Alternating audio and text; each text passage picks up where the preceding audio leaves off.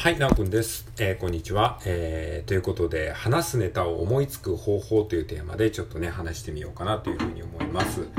まずさ、ラジオトークの収録でさ、よくそんな話すネタ思いつくよねっていうふうにね、思ってる方もしかしたらいらっしゃるかもしれません。で、えっ、ー、と、話すネタってどうやって思いつくんですかっていうふうにね、えー、もし思われてるとしたら、ちょっと僕なりに、えっ、と、まあ、今までやってきた経験の中から、えー、なんか、掴んだちょっとコツみたいなものをね、えー、まあ生意気にちょっとシェアさせていただきたいなというふうに思うんですけれども、まあ僕もね、やっぱりね、話すネタがね、こう、ないなっていう時ももちろんありますし、えっ、と、今までもね、こうラジオトークでね、話すネタないな、何話そうかなって思う時もね、えー、多々ありました。まあなんなら今もね、話すネタないんですけども、えー、そういう時にじゃあどうすればいいかっていうね、あの、まあ僕がこうもがいてきた中で、あ、こんな方法でやったらいいんじゃないかなっていうのを今回3つね、シェアしたいなと思います。はい、話すネタを思いつく方法3選ということで、じゃあ先に3つ言っておくと、えー、1つ目がですね、自分に質問を投げておく。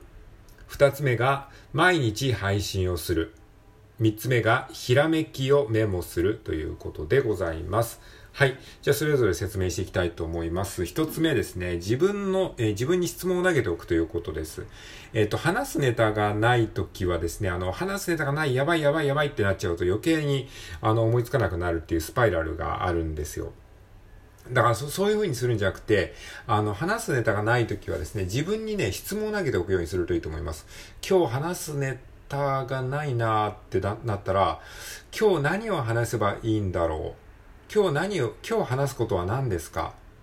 っていう感じで、自分に質問をしておくんですよ。自分のこの心の中に。で、すぐに答えがパッとね、こう返ってこないと思うんですね。でも、一応ね、自分の中に質問しておくと、そうすると、こう、えー、っと、例えばなんかどっかその、まあ、えー、歩いて目的地に向かってる時に、あ、そうだ、あのこと話そうっていうふうにこう思いつくことがあるんですよ。それはなんでかっていうと、自分に質問してるからなんですよね。これはね、あの、僕の中でね、脳内 Google みたいなイメージがあって、脳内に Google の検索窓みたいなのがあって、そこにこう、検索窓に今日話すことカチってこう打つんですよ。打ってるイメージ。脳内の Google の検索、自分の脳内にある Google の検索窓に今日話すことって言って検索ってやってる感じなんですね。で、すぐに検索結果が返ってこないんだけど、えっと、こう、日常を過ごしてるうちにパッとこう検索の結果がこう返ってくることがあるんですね。あの、そうすると、あ、そうか、あのこと話せばいいのか、みたいな感じになるんですよね。で、それがこう、えっ、と、ひらめきとして降りてくることもあれば、その、例えばその日常の風景の中にそのメッセージが出てくることがあるんですよね。例えばその、今日何話そうかなって思ってた時に、たまたま、なんかツイッターで見た、えー、なんか誰かのつぶやきの中に、えー、こういうことが気になってるみたいなことが書かれて、あ、そっか、これ話そう、みたいな感じで、その、自分のひらめきとして来る場合もあれば、誰かからのなんか、あの、えー、メッセージ、誰か身近な人が喋ってることだったりとか、えー、たまたまネタに、みたいなネットニュースだったりとか、えー、歩いてる時に見かけた広告だったりとか、そういうものが、こう、ヒントになったりする場合があるんですね。それが自分の中の脳内 Google の、えー、検索結果として現れる場合があったりするんですね。まあ、なのでね、なんかね、そういう人間の脳の仕組みみたいのがあるので、自分にこう、クエスチョンを投げておくといいと思います。で、例えばね、あの、今日の今、僕が話してる、えー、この話も、あ、話すネタがないなーって思ったわけですよね。そんで、話すネタがないからどう、何を話せばいいのかなって脳内グーグルに言って、したら、あ、話すことがないっていうことを話せばいいんじゃないって、まあ、ちょっとあの、検索結果が返ってきて、そんで、じゃあ話すネタを思いつくにはどうすればいいんだろうっていうことも自分の脳内 Google に、あの、入れといたら、えー、今の答えがね、今、今日、今まさに話してる話が、こう、ひらめいたわけですね。まあ、そんな感じでやれば、まあ、あの、話すネタは尽きることはないわけですね。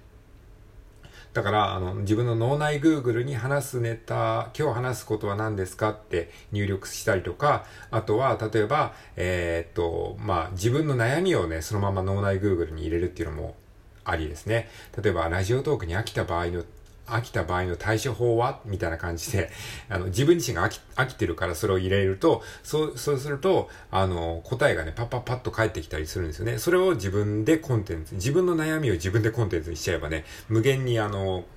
えー、アイデアが出てきますので、悩みそのものを、自分のリアルな悩みをコンテンツにすると、まあネタは、えー、尽きないですよね。まあちょっと話それましたけど、まあ自分に質問を投げかけておくっていうのが、えー、まず一つですね。はい。で、二つ目、話すネタを思いつく方法、二つ目はですね、毎日配信をするということですね。まあこれはね、まあ当たり前かもしれないし、まあいろんなところで言われてることかもしれないですけれども、まあやっぱり毎日配信をするとね、話すネタはね、自然に思いつくようになりますね。これはね、なんか不思議なんですけど、あの、まあちょっとね、あの下品な例えになりますけど、まあトイレみたいなもんなんですよね。あの、トイレにさ、まあ出なくてもさ、毎日この時間になったら、あのえトイレに行くようにすると、なんかね、そういう、あの、お通じが良くなるとかって言うじゃないですか。そんな感じなんですよね。だから、もうラジオトークで話すことも、その、朝起きたら、あの、トイレに行く、みたいな感じで、もう、とにかく、この時間になったら収録ボタンを押す、みたいな感じで、もう本当に、あの、そういうニュアンスでやると、あの、話すネタがなんか思いつくんですよね。なんか出てくるというか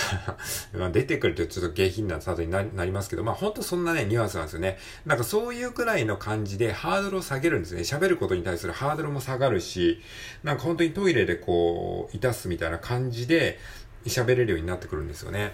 だからやっぱりそういう意味で毎日ね、やるっていうのはいいかもしれない。最初はなかなか出ないし、あの、いいものが出ないんですけど、あのね、ちょっと例えでね、そういう話をしちゃったから、そういうイメージがね、浮かんじゃってしまったら申し訳ないんですけれども、まあでもそのぐらい気楽にね、えー、やるといいと思います。ハードルが下がりますし。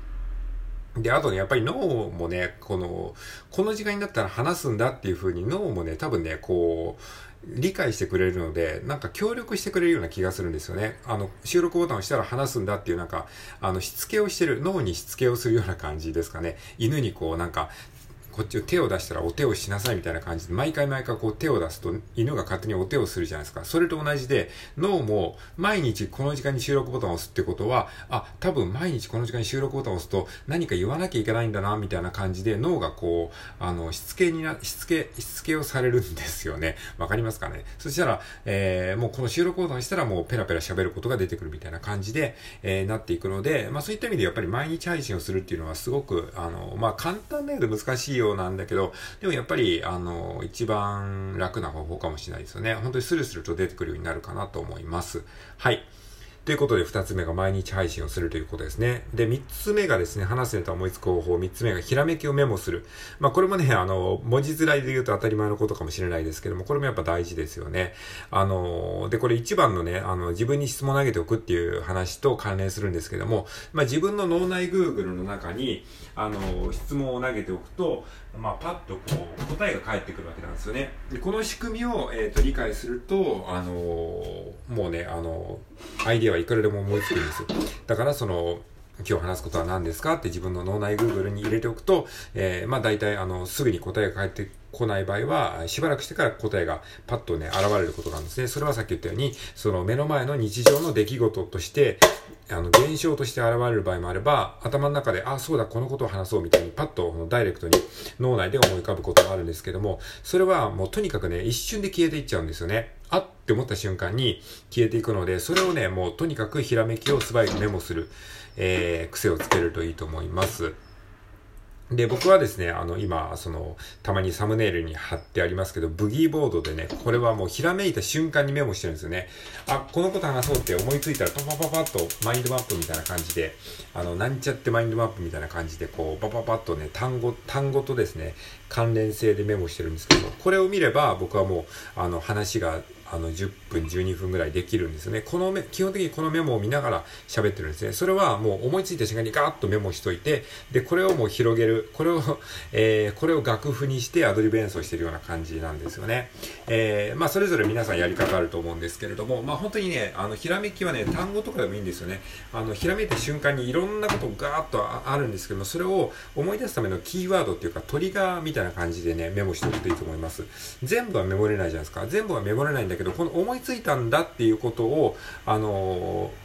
残しておくんですね。これを思いついたっていうことを残しておくと、その単語を見ると、ああ、そうだ、このことだっていうふうになるので、キーワードっていうのは鍵なんですよね。えー、っと、わかりますかね？その鍵があれば、その鍵さえあれば、えー、っと、情報にアクセスして、またその時のことを思い出せるみたいな感じなので、だからメモは本当にね、あの、単語とかでいいんですよ、単語。なるべくこう短く、え大事なのはその時のあの思いついたっていう感覚を残しておくことが大事なんですね。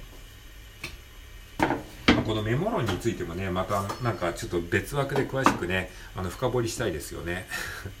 今話してて思いましたけど、そう、キーワードでメモするっていうことがすごい大事で、やっぱりね、このマインドマップ形式のメモはね、めちゃめちゃね、あのー、効率がいいし、あの、分かりやすいですね。文章で書くとどうしてもその、長くなってしまったりとか、あの、論理的にこう、メモするのが難しかったりするんですよね。ちょっとこれ話がだんだんそれていってしまってるような気がするので、またちょっとメモ論については別枠で話したいなと思っています。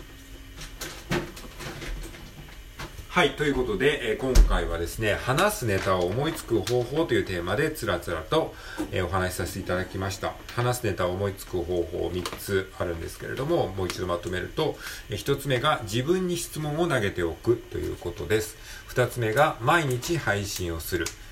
はい、3つ目がひらめきをメモするということです。はい。えー、自分に質問を投げておくこと、自分の脳内 Google に質問を投げておくことによって、えー、っと、検索結果が、えー、現れますのでお待ちください。で、二つ目が毎日配信をする。まあ、毎日配信をするっていうその習慣づけることによって、えー、アイデアが、え出やすくなります。で、アイデアを出すことのハードルが、え、心理的ハードルも下がります。で、えー、3つ目はひらめきをメモする。まあ、ひらめきは本当に一瞬で消えていくので、えー、ひらめいたらパパパッとメモするようにしましょう。で、その時はなるべくね、単語とかね、本当に簡単な感じでメモするように意識すると、えー、いいかなと思います。はい。えー、もしよければ何かの参考にしてみてください。ということで、今回は以上です。お疲れ様でした。聞いてくれてありがとうございます。